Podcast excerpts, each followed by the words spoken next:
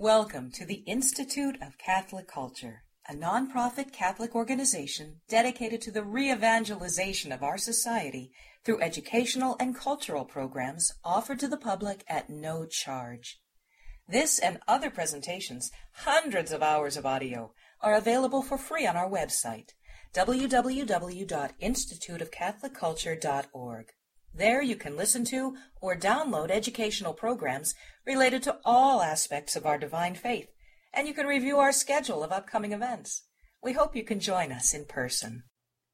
The handout reference during this presentation is available for download on the audio section of our website. Please stand and we'll begin in prayer. This evening's prayer is taken from the Divine Office for, for Easter. It's a hymn in honor of the Virgin Mary. The angel cried out to the one who was full of grace, Hail, O Immaculate Virgin, and again I say, Hail, for your Son is risen from the tomb on the third day. Shine, shine, O New Jerusalem, for the glory of the Lord has shone upon you. Rejoice and be glad, O Sion, and you, O pure one, rejoice in the resurrection of your Son. Christ is risen. Indeed, he is risen. Thank you, Father Joseph. Please welcome back Dr. John Cuddeback.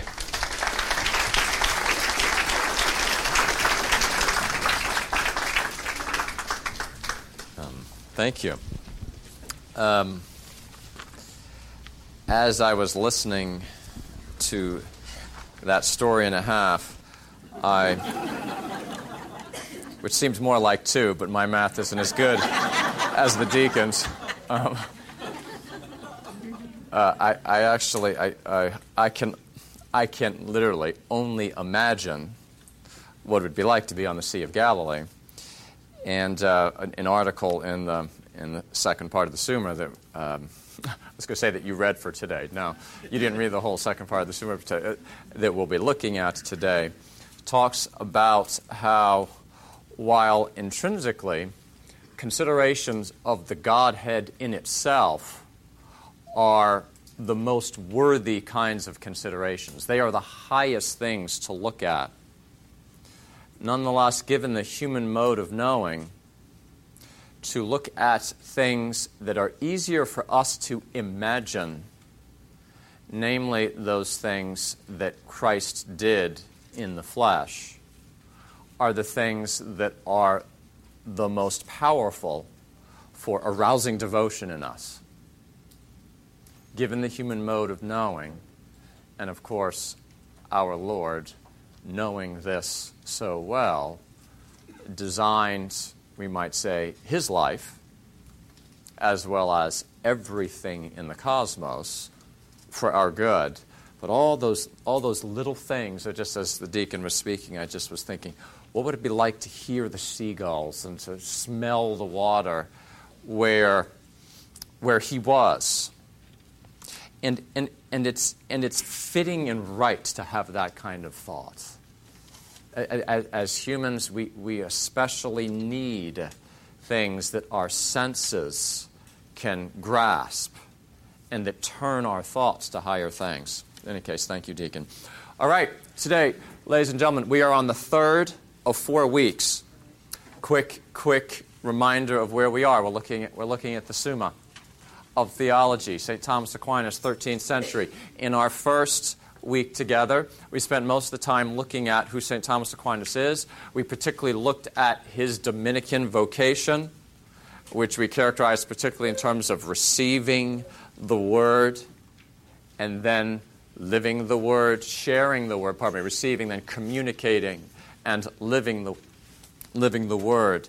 We understood this summation of theology to be very much a part of his Dominican vocation.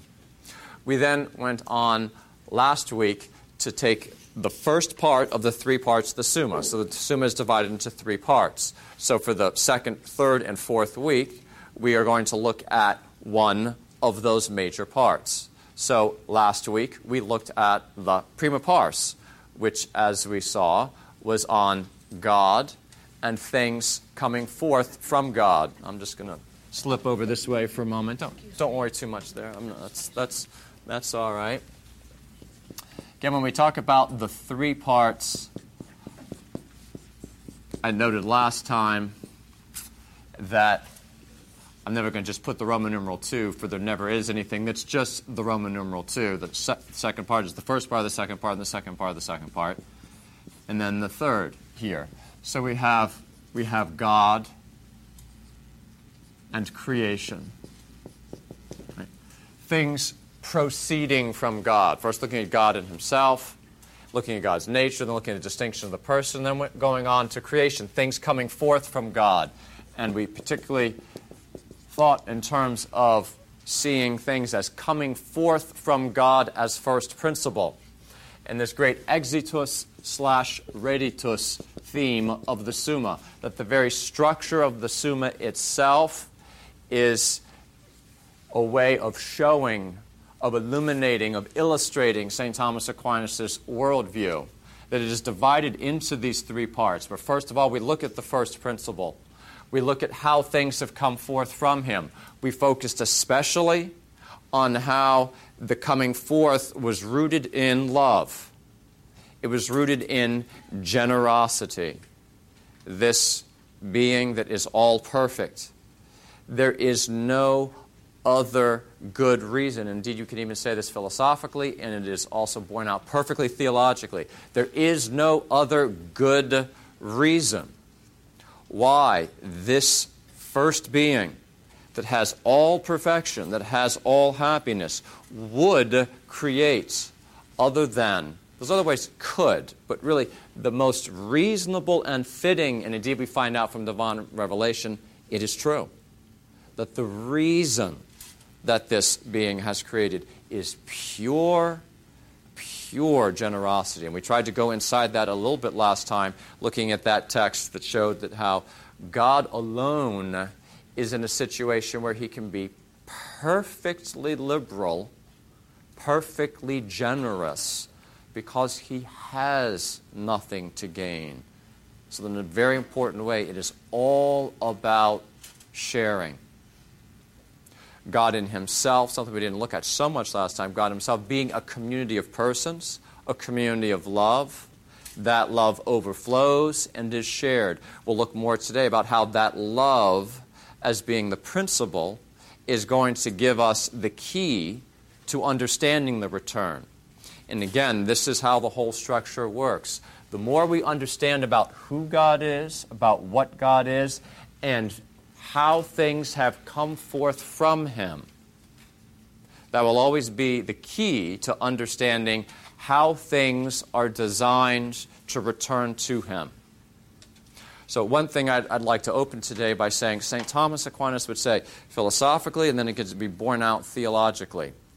Look at this amazing creation that is man.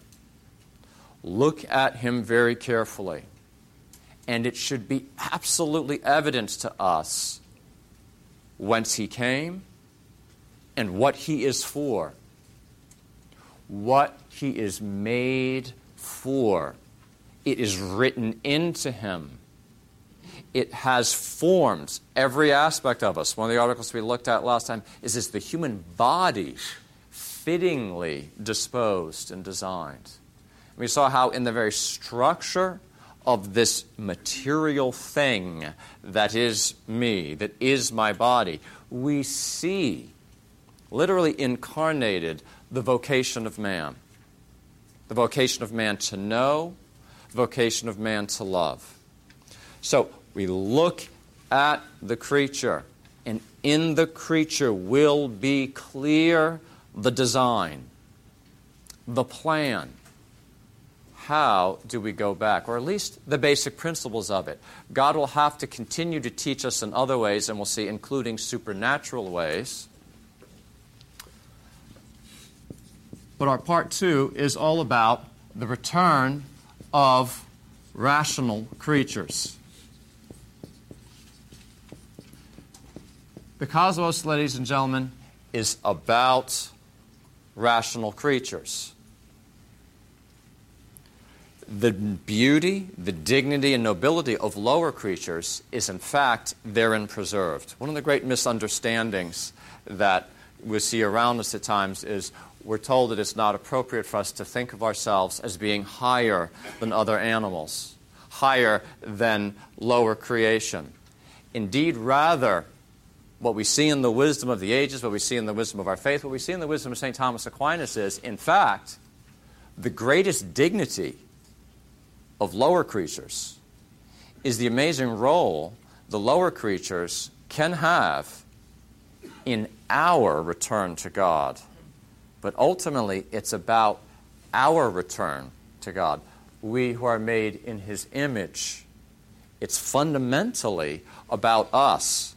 And from their ability, from their role to serve us in our return, comes their great importance. So I say, we actually will better understand the importance of lower creatures when we see them precisely as lower, but as designed to serve us in the fundamental purpose of creation. Namely, that those creatures that have come forth from God in His image will be able, astoundingly, to, in some sense, return. And we need to look more closely today at what that return looks like. And then our final for next time, again, will be on Christ, the way. The third part is now we need to look at Christ, the Word become flesh, in order to see in Him who walked among us, who died, who rose, the ultimate and only way to be able to complete the return that we have studied here in part two. Do have your handouts on hand. And what we're going to do is, first of all, take a look at the basic structure of the second part. So, in what I've done here on the first side of the handout, the first page of the handout, so front and back, two pages if you're online, is put the prologues to the different key questions that will give us the sense of how things progress in this first part of the second part. So I'm going to take you through that, and we're going to basically see what the, what the structure of the Summa here in the second part is looking like, and we're going to learn a lot about the basic aspects of our return. And then I want to focus our attention in on a couple of specific things that are worth our emphasizing, and we'll look at a couple more specific texts, including the two that I assigned you to read for today. And don't let me forget to give you your assignment for next week, but I don't want to stop to, to do that right now. So let's go ahead and jump in to the prologue of the second part, the prologue to the second part. So, really, that would be the prologue to both parts of the second part. And the entirety of that prologue is that little paragraph at the top of your page, which I will now read out loud. Since as Damascene, of course, St. John Damascene, father of the church, as St. John Damascene states, man is said to be made in God's image, insofar as the image implies an intelligent being endowed with free will and self movement. That's the quotation from John Damascene. Man is an image, as far as image means, an intelligent being endowed with free will and self movement.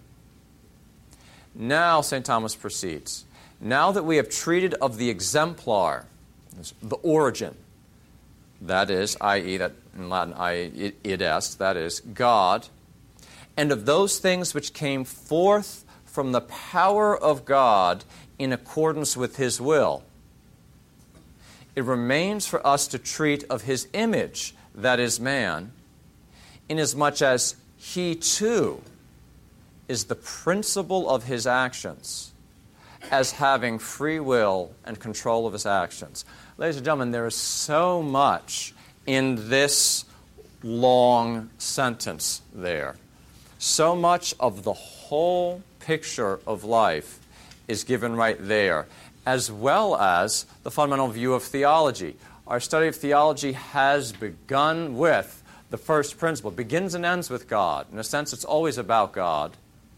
and God's generosity to us. We have looked at God.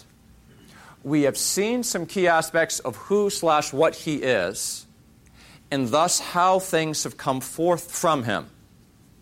That's the basis now for looking at all right, here is the rational creature man, made in His image.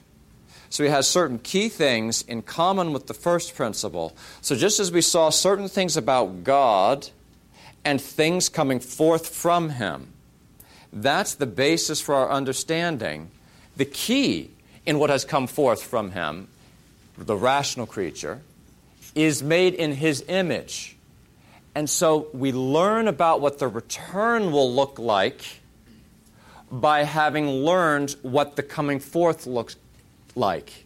Again, we learned what the, ex, what the reditus will be like. What will the return be like based upon what was the exodus, the coming forth from God, like?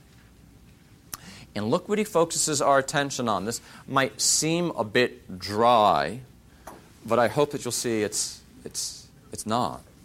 It's in fact very rich. We treated of the exemplar, that is God, and of those things which came forth from the power of God in accordance with his will. So, may I suggest what St. Thomas just said right there is this In the eternal chambers, God saw something, he loved it, and he willed it to be. It says things came forth from the power of God in accordance with his will, whenever you talk about will, you are talking about something that follows upon intellect. Will always follows upon intellect. So how is he just how is he re encapsulated for you what we had seen in the first part? Things came forth from God in accordance with his will. And I'm just that, that, sounds like just a throwaway line. Well, of course things came forth from in accordance of his will. How else would they come forth from him? but we need to look a little closer. In the eternal chambers, God saw something God loved something and he willed it to be. And, ladies and gentlemen, I present for your consideration our return to him is exactly like that. We need to see something, we need to love it, and then we will it. And then our actions will bring us back to Him, just as in creating us, His actions were actions of He sees. And by sees, I mean understands something. God understood something, He loved it, and He, he thus willed it into being. He's saying the structure is the same in us. Do you see how that does not happen, ladies and gentlemen, even in noble trees. Indeed, even in noble pigs. You don't have a structure where there's an understanding, then a loving, and a willing, a moving oneself then to act along those lines. Saying that's exactly how God brought us into existence. And so our return to Him, in a sense, is that simple. Will we, will we look and understand what we need to understand? For it must begin with understanding. You'll see that structure throughout. That's why faith, ladies and gentlemen, will always have to come before hope and charity, because faith pertains to understanding. You can't have hope and charity unless there's first faith. We'll see this structure all along. There must be that understanding, then that response of love, and then we simply freely determine our actions in accord with what we've seen and loved. And in that way, our return will look just like the one who made us in its fundamental structure.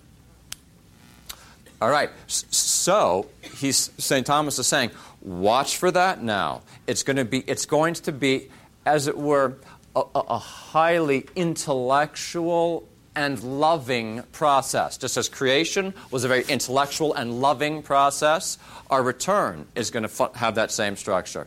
So that gives us the basis then for the structure of his examination of it. Let's go on. First part of the second part, question one. There's a little prologue. I told you in general, in the Summa, it always is questions and then the articles within it. Very few questions have a prologue to them.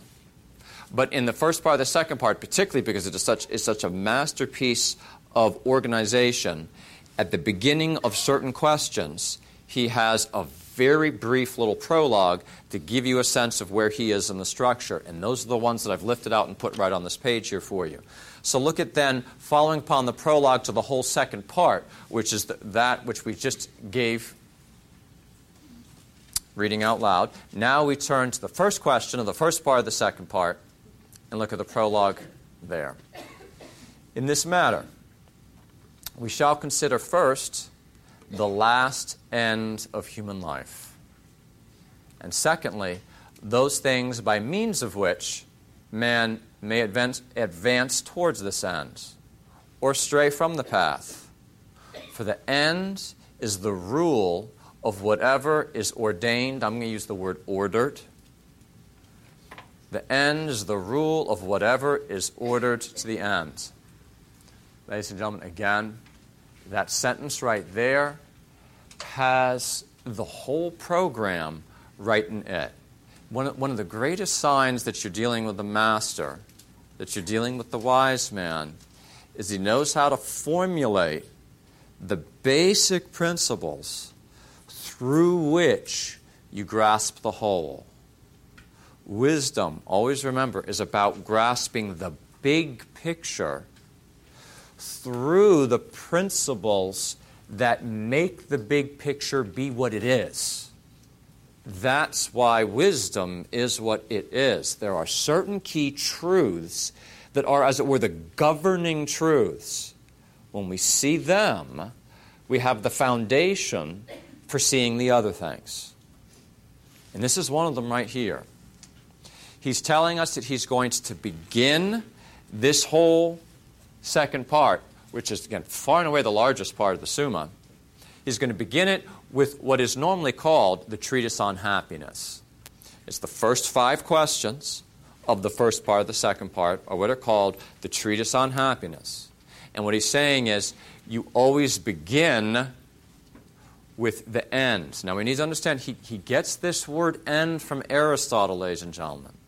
He gets this word end. What does he mean by end? Aristotle was very careful about this. End can be used in different ways. End can just mean where something stops, or end can mean that completion and perfection that this is all about.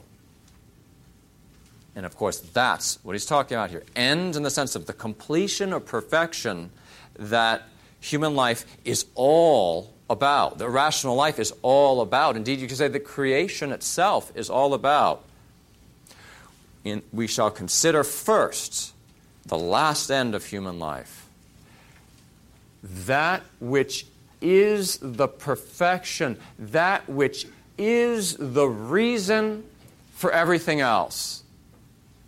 That which is the perfection, the completion for which we were made.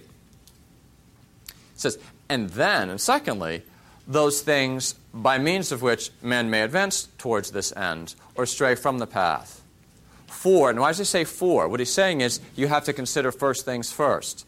First, we're going to look at the end, and then having looked at the end, we'll then be able to look at how you get there or not. In a sense, it's, it, it, it's profoundly elementary we have to begin by having as clear a picture as we can of what the perfection, what the completion is. When we see that, then we'll be in the position to say, ah, in view of that, we will judge everything else. And that, ladies and gentlemen, is what is written into this clause that if, if, if, if we were to choose a, a, a, list of several principles that are just the most overarching in St. Thomas's whole work. That last clause right there would absolutely be one of them. For the end is the rule. We're going to see this again in a few other texts. He, he will say sometimes rule or the measure. The end is the rule or the measure of whatever is ordered to the end. If we're going to understand all the things that are for the sake of the end, we must understand the end because the end is the rule and the measure of them. See how that is the foundational principle of the moral life. It is the foundational principle of understanding the return. We have to understand where we're trying to get to. Then we will ask in a very simple way what will it look like to get us there? What things will get us there, what things will not? And we'll look at that then further right now in the next prologue. Since, therefore, happiness, happiness at this point is, is his name, ladies and gentlemen, for the perfection, for the completion of human nature. It is important that we understand and I'm just going to say this and, and, and move on because you understand here we're, we're trying to do an overarching thing, so there'll be all kinds of things that we, we're not going to be able to treat in a satisfactory way. The term happiness for him is, is not in any way a subjective feeling. We're not, anyway, it's not essentially, it involves subjective feelings. It's not fundamentally a subjective feeling. Happiness is an objective state of flourishing. Happiness here is an objective state of the perfection and flourishing of human nature. That's what he means by happiness an objective flourishing of human nature. In Latin, it's beatitudo. But I think in, done properly, it's okay to render that in English as happiness as long as we distinguish it from some common uses of happiness today. I go on. Therefore, since therefore happiness is to be gained by means of certain acts, we must in due sequence consider human acts in order to know by what acts we may obtain happiness and by what acts we are prevented from obtaining it. But because operation and, and, acts are concerned with things singular, consequently, all practical knowledge is incomplete unless it take account of things in detail. The study of morals, therefore, since it treats of human acts, should consider first the general principles and secondly matters of detail. Just so you know, that's the division between first part, of the second part, and the second part. In general, basic principles is first part, of the second part, and then looking at things in greater detail, more particularly, comes in the second part of the second part, where we will not spend much time. Going a little further here. In treating of the general principles, the points that offer themselves for our consideration are human acts themselves and their principles. I, am I'm, I'm going to move through this quickly. I want you at least to be introduced if you want to be able to come back and read this on your own. I want you to be able to see how the structure is set up and how to discern what that structure is.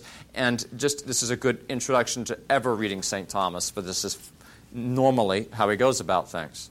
So, in treating of the general principles, the points that offer themselves for our consideration are human acts themselves, then their principles. Of human acts, some are proper to man. What proper to man means is they only belong to humans. Others are common to men and animals.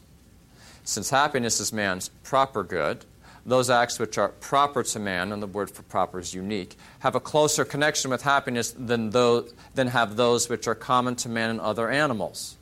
First, then, we must consider those acts which are proper to man. Secondly, those acts which are common to man and the other animals and are called passions note here, he is going to look at passions. There is a significant treatise on passions here for to be able to understand the return of rational creatures, namely human rational creatures. These amazing things called passions, which very much involve the body, what he calls passions angels do not have. These need to be understood because they are an essential part of the moral life and indeed two of the four cardinal virtues, precisely have to do with passions.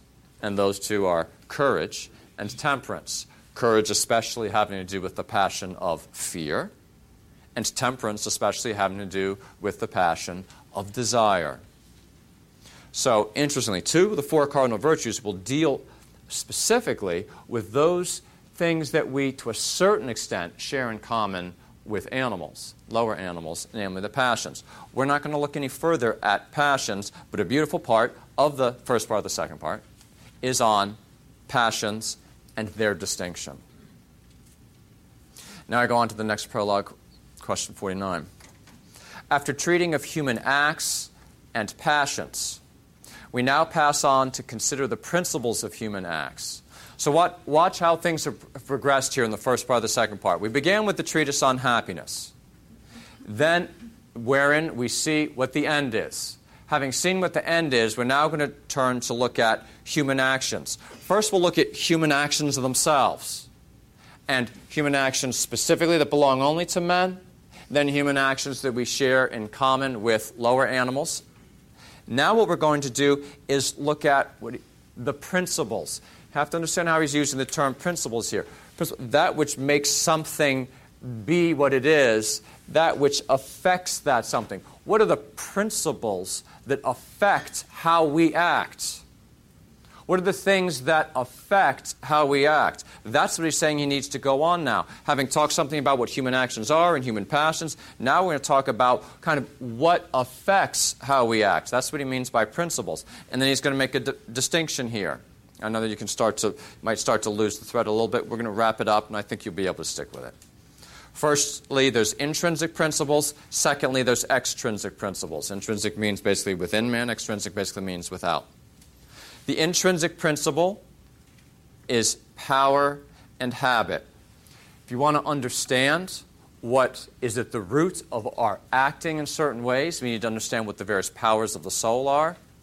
And then we need to understand the realm of what are called habits. We're going to come back and look at that here very shortly. Those are the two key intrinsic principles powers of soul, intellect, will, sense appetite, and then the whole realm of habits, which will be the realm of virtues and vices. Starting at question 49, then, begins his famous treatise on habits and virtues. Then, question 90, our last prologue to look at here. We have now to consider the extrinsic principles of human actions. Now, the extrinsic principle inclining to evil is the devil, of whose temptations we have spoken in the FP as abbreviation for first part. Question 114. So, interestingly, isn't it? he is highly aware that if we're going to understand how we act, we need to understand not only affecting how we act are our own powers, our own habits that we've formed, but there are things outside of us that can have a significant effect. One of them, the devil. He's already talked about that in the first part, so he's not going to bring it back here. But so, what's going to be the rest of the sec- the, this first part of the second part? Watch this next sentence; it's very important. But the extrinsic principle, moving to good, is God, who both instructs us by means of His law and assists us by His grace. Wherefore, in the first place, we'll speak of law, in the second place, of grace. Ladies and gentlemen, this is the beginning then. Question 90 and following is his very famous treatise on law. Interestingly, if you, if you get a book on the kind of the history of thought that gives little um, excerpts from different thinkers down through the ages. It's kind of classic now. Often, often these anthologies will have a lot of ancient thinkers and, and, and then maybe one or two things from the entire Middle Ages and then jump right up to, to modern. But one thing that is very often quoted from St. Thomas is his famous treatise on law, which is considered to be very influential in legal theory. That is what this is right here. Question 90 and following is his treatise on law, followed by then his incredible masterpiece, his treatise on grace, which rounds out this first part. I want you to understand right here in this sentence the basis of why is he doing a treatise on law and then a treatise on grace it's all in this context, ladies and gentlemen. We are looking at how creatures are going to go back to God. So we're looking at, first of all, then, we looked at the end in the first part, in the beginning, pardon me, of the first part of the second part. Then we're starting to look at the various actions. Now we're looking at the various principles of the actions. So we need to look at what our habits are. We're going to come back and talk about that in a moment. I wanted to finish the overview first. The other thing that we're not particularly going to come back and talk much about, but I want you to be exposed to, is this, is this beautiful aspect of key to our getting back where we're going is that God is there, always exercising a beautiful causality on us, especially in these two great forms. His law, whereby He's instructing us, and His grace, whereby He's assisting us. We are, ladies and gentlemen, perfectly designed so as to be able to return to God. But note, we are not designed to return to God simply on our own. It will constantly take our being further instructed. Through our entire life, God is instructing us by the means of law. And I will just note in passing a very beautiful point. You've heard of natural law. St. Thomas is the master of natural law. Very often we think of natural laws. Well, that's what you appeal to when you're arguing with someone who's not a Christian because you know there's natural law in them and that shows them what's good also, and so you can appeal to that to maybe make an argument. Absolutely true. But bear in mind, natural law, by St. Thomas's understanding, is something that is constantly speaking within us written into our hearts, to which we too must be constantly attuning our ears. Not to mention further the divine law that has been revealed through Christ, who again and again said, I say to you this, and I give you this commandment. That is an instruction again, like unto the original instruction that's been written into our hearts there is now this perfect completion of that in the divine revelation of Christ. That's law also. That's called the new law as opposed to the natural law. And it's all part of this amazing masterpiece of bringing us back to God. Again, according to that basic structure we saw, we need to see, we need to love, and then we need to act and we're going to be needing God's instruction on several levels natural, supernatural, so that we properly see and are assisted by His grace to be able to enact these things. I leave that if that is regards taking you through the prologues and giving you the overview. Now, what I'd like to do is just simply focus your attention on a couple of basic principles herein. I go back to this point of the end. I go back to the point of the end. The end is the principle that gives unity and order to our life. If there's one thing, ladies and gentlemen, I'd like you to take away from our time together here this evening, it will be an appreciation of our call to see what our end is to love that end, to intend that end, and to make that intention of ours, of that end, be the power that gives form to everything else we do. That is what the whole structure of the second part is about. That's why he began with the end, because he's saying when we see that and we fully intend it, it will give us the rule and the measure for everything we do. May I put it to you in a sense very simply this way, ladies and gentlemen? I, when I say it, it will sound, oh, it sounds too easy. But at the same time, I think we'll see it is, it's just the truth. If we really see what our life is for, if we really see that for which we've been made, the challenge of life is never anything more or less than how do I make that give form to what I do right now. That is the Christian life. How do I make that end be the rule, the measure of what I'm doing right now. And we will achieve that end by enacting it right now. We judge everything in terms of that end. Now I'm going to make a distinction, ladies and gentlemen. We all, every one of us, and every human we ever meet, I mean, this is, this is just so.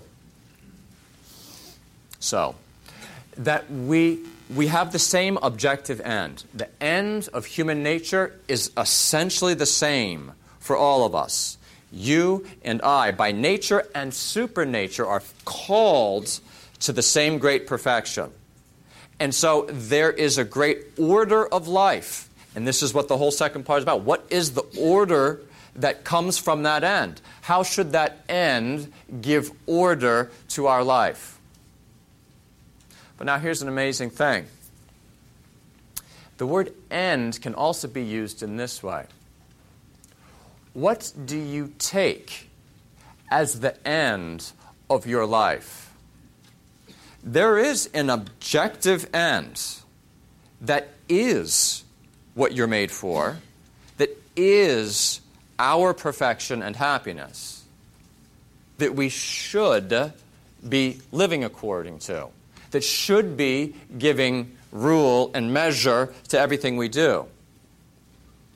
But that doesn't mean, ladies and gentlemen, here's the incredible drama. That does not mean that we will act as though that's our end.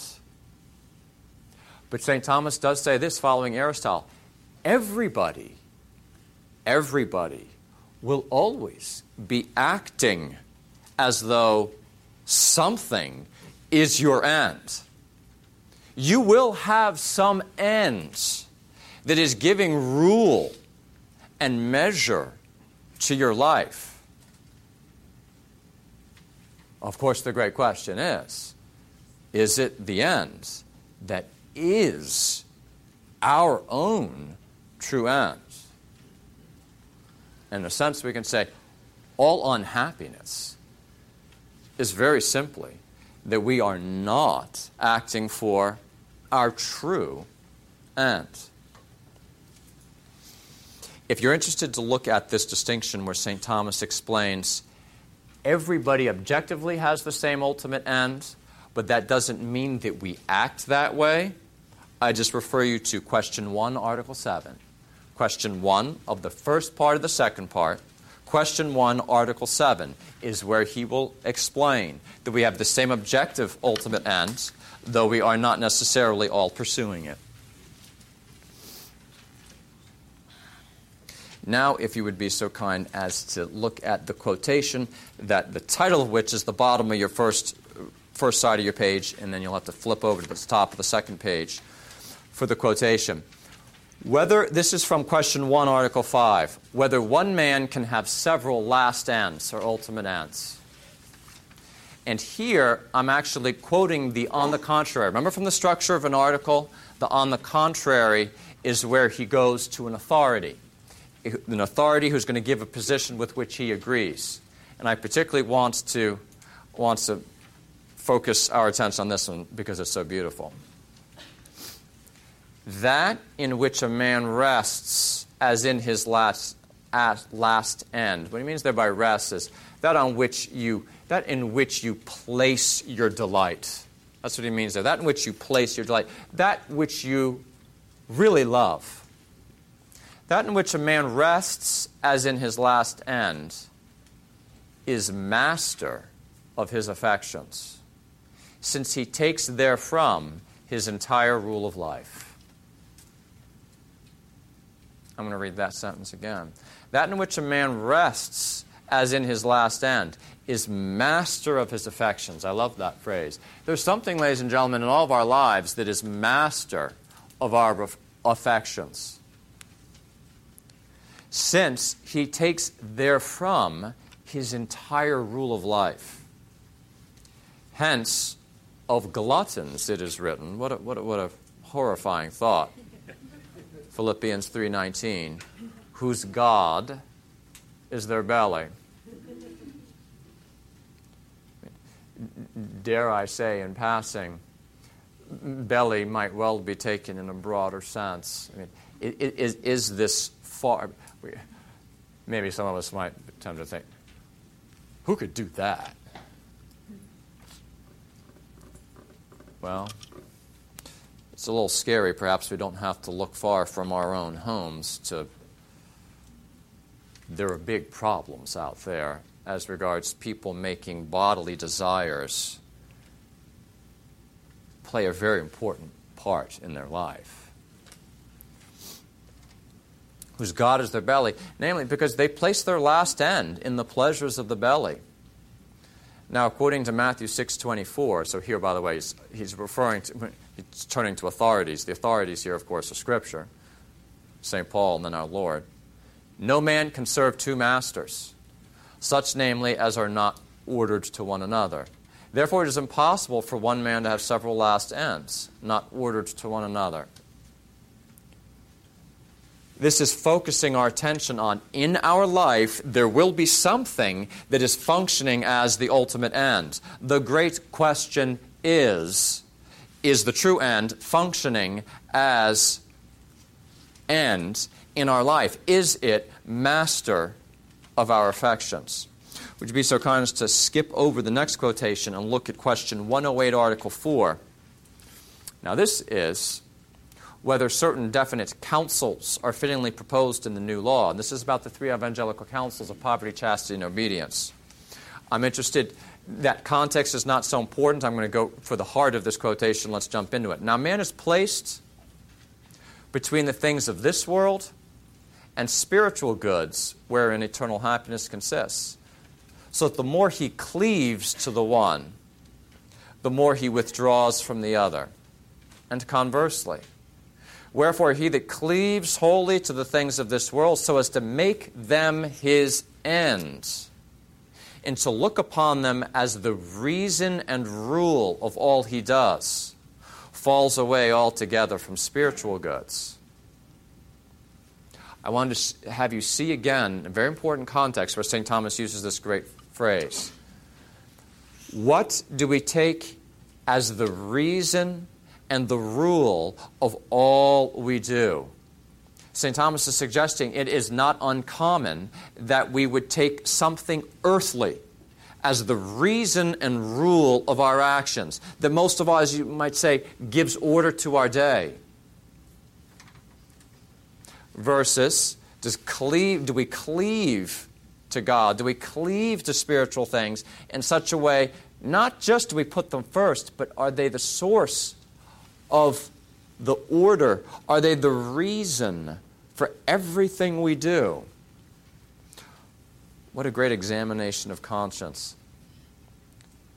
Does our intention to serve God give the reason and the rule for everything we do. Everything. Next thing I'd like to focus on with you is the drama of human freedom. We are in control, ladies and gentlemen, of our actions. I'm going to encapsulate here in about two minutes a, a, a point that in, in teaching uh, the, the, ethics course we spend two or three days on. But I'm, i think we'll be able to get, get the essence of this. For you to follow up on this, I invite you to look at question six of the first part of the second part. Question six, which is on the, na- the nature of the voluntary. I would like to, to just try to bring before you very quickly the challenge, the beauty, the drama of the voluntary that we are voluntary in our actions. What is the bottom line insight, ladies and gentlemen? Be put this way Our actions are truly our own in a way that absolutely separates us from the lower animals. If, to me, if you're ever interested to look at, give an argument, it helps make clear to people just how different we are from animals. This one I particularly like to focus on because I think it really can be seen rather straightforwardly. We hold one another responsible for our actions. We do not hold lower things responsible for what they do. But we hold one another responsible. Why, ladies and gentlemen, are we responsible for our actions? This is the nature of the voluntary. And you know what the neat thing is? It goes back to where we started in our being like God. Why are we voluntary? Why are our actions voluntary? Because we know, first of all, we know what we are doing. And given that we know what we are doing, our actions spring from our own understanding and our own judgments. Very simple point here, ladies and gentlemen. Our actions are profoundly our own in a way that even the higher of the other animals, even a dog, its actions are not its own in a way that can, anyway, fundamentally be said the way it is of us. For we act from our own knowledge and our own desires. We see, we understand, and we will. So that our actions are our own. I just want to, want to leave you with that phrase. Our actions, clause, are our own. That's always the key when we're talking about voluntary actions. And, and, and I'd put it to you this way the incredible challenge that you and I need to bear in mind is let's just go ultimately. We could even do it more proximately, the way we hold one another accountable. But one day, we will stand before the judgment seat of God. And we, given our having been made in His image, will be in the following situation. Uh, imagine God, or rather, imagine God not saying this to a dog or a tree. Here you are before me. Please now render to me an account of how you have acted. For where you have done well, that is to your credit, for it is yours that you have acted this way. And where you have not done well, you are responsible for what you have not done well. For those actions were yours. They flowed from your own judgments, your own desires, your own choices. This brings us back, ladies and gentlemen, to this beautiful point of it's about our return. We act in such a way that when we act well, stand in awe, we are worthy of praise. Because you only praise the source, you don't praise trees. If you see a beautiful tree, you praise God. If you see a beautiful work of art, you don't praise the painting, you praise the one who's responsible. If you do a beautiful human action, you are the one who gets praised, or the contrary. This is at the foundation of understanding this whole thing of the return. This return is ours. Another quickie, two other quickies, and then, and then, and then, we'll, and then we'll stop. Maybe we can look at them a little bit more in the question answer. Forming good habits. We told you there's this treatise on habits than on virtues. Here's the bottom line synopsis on this one, ladies and gentlemen. We are creatures of habit. In a rich sense of the term habit. We are creatures of habit. We are designed. This is part of the great, this is part of the great design. We come forth from God in such a way, watch, not only that we're rational, not only that we're volitional, but there's this unique other aspect, which I'm just going to note in passing when we act certain ways, it makes in us a disposition to keep acting that way. I say it again when we act certain way, any way we act, those actions make a groove in us. They give us a disposition to keep acting that way. This is at the center, ladies and gentlemen, of understanding how we want to grow. God has designed it that our actions form grooves in us that very much determine how we will act next time that we're acting. The simple point here is we act from habit.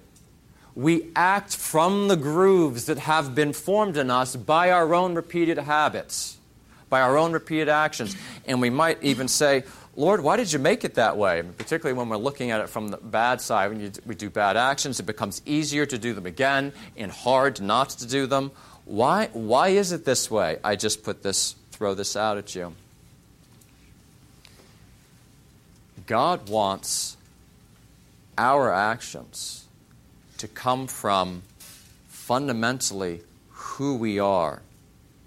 He doesn't want our good actions to just come from, hmm, this, this morning I decided that I'd be good today. He wants our actions to stem from what we have become habitually. Because that's where his actions come from. His actions come from who he is without change.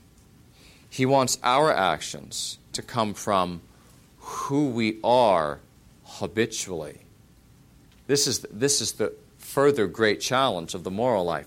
Will we form the habits of being good always, consistently, so that good habits flow out of us analogously to how creation flows out of God.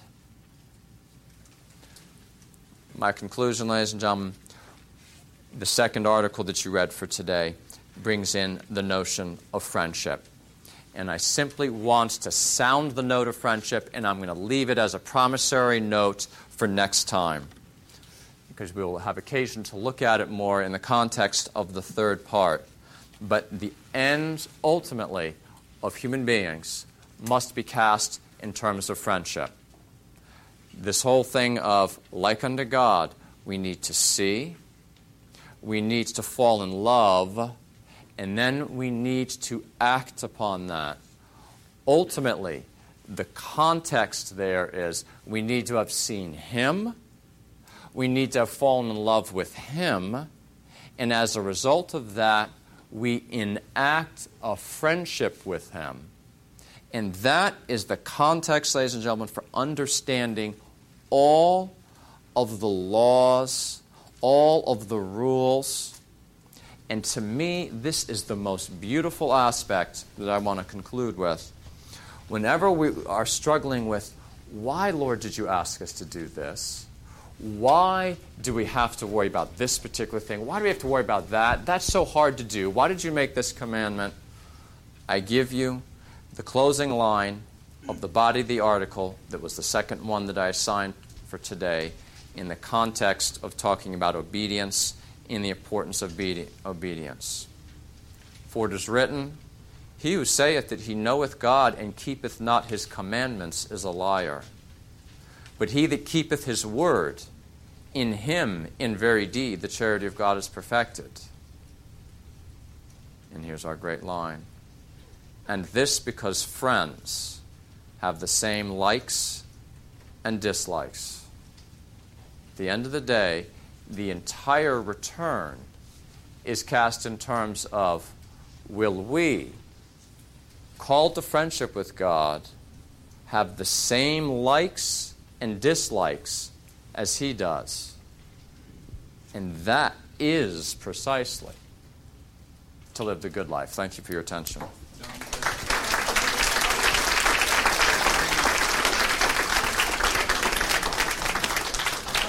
Thank, thank you, Dr. Cuddeback. Yeah, we need our homework for next week, if you don't mind. Absolutely. All right. Tertia pars, third part, Roman numeral 3. The first is question 1, article 2. Third part, question 1, article 2. I'm just going to read out loud to you the, uh, the title. Whether it was necessary for the restoration of the human race that the Word of God should become incarnate. Whether it was necessary for the restoration of the human race that the Word of God should become incarnate. And then, question 40 Article 1. Question 40, Article 1, which is whether Christ should have associated with men or led a solitary life. Whether Christ should have associated with men or led a solitary life. Hopefully, this isn't off topic, but uh, why, why don't uh, you know, other Christian faiths uh, get uh, Aquinas? Why don't they get him? As in, what, get in the sense of understand? Or why don't they, why, why don't they appreciate him? Yeah, Yeah. I read this stuff, and Yep. I'm like, it's obvious I mean- our faith is what it is. Well, uh, I, I mean, y- y- you, you asked a, a difficult question. I, I do not have an answer for that. Um, why, uh, why don't we get it? You know, it's a, it, it's a good, it's a good question also. But thank you. I was going to ask whether anybody prior to Thomas's work on this Summa had structured things more or less like this. But I'm wondering, is the Summa Contra Gentiles similarly structured? And even if it is, did anyone precede Thomas in this kind of arrangement or sequence? Um, uh, start, starting with the second of uh, the Summa Contra, Summa Contra Gentiles. Um, there is a similarity there.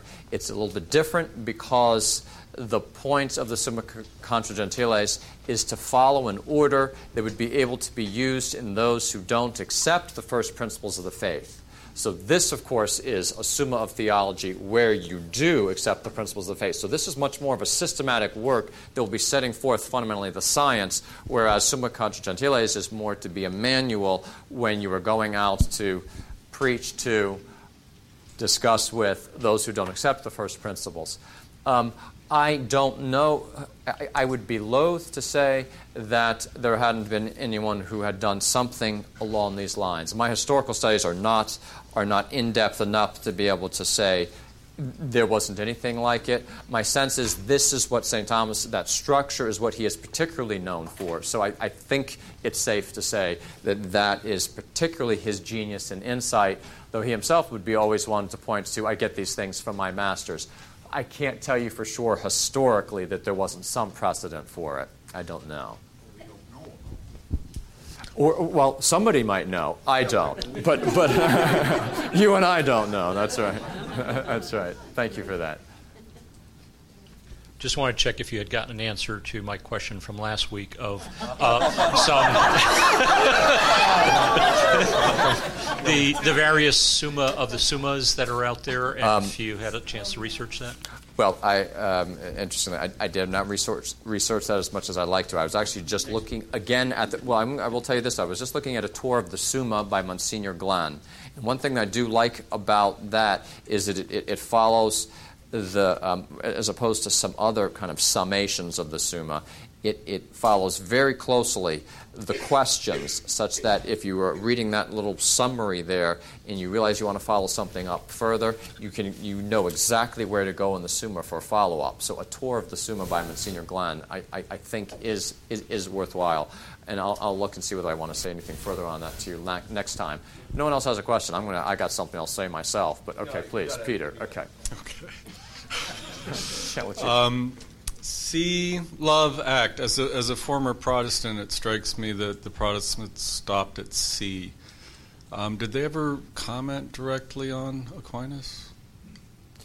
Do you know? Do pro- Did- there did are the some great Protestant lovers of St. Thomas. Um, I, I, I, it's not my strong point to tell you kind of historically who, who has commented on them. I mean, in, in general, he has been studied by, he um, in Catholic institutions. There's, there's no d- doubt about that. Um, and, and, and he is so unabashedly Catholic that you know that, that is always going to affect how non-Catholics will see him. But there, but nonetheless, I'm, I'm, I'm often amazed that the the beauty, the order, his the clarity of explanation of things often does appeal to other Christians. And I honestly think that a lot of um, good-hearted, well-intentioned Christians like ourselves could could benefit much more from looking at it more closely. Can I? I, I want. I want. There was a quotation that I forgot to give you, and I'm, I'm not, I won't keep you more than another 20 minutes. Just kidding. Won't keep you more than another 20 seconds. Here's a quotation, and it is from Saint Bede the Venerable. It's talking about a saint you've never heard of, probably called Saint Chad. And this is the great. This is the great line that he said. Saint Bede talking about Saint Chad. He was so mindful of his last end in all that he did. He was so mindful of his last end in all that he did. I present for your consideration that is a beautiful encapsulation of the second part of the Summa. Thank you. Thank you, Dr. Cuddeback. We hope you enjoyed this presentation from the Institute of Catholic Culture. If you'd like to learn more about the mission of the Institute and how you may become a part of this important work, please visit our website at www.instituteofcatholicculture.org or call us at 540 635 7155. And may the glory of Christ Church be ever more manifest upon the earth. St. John the Evangelist, pray for us.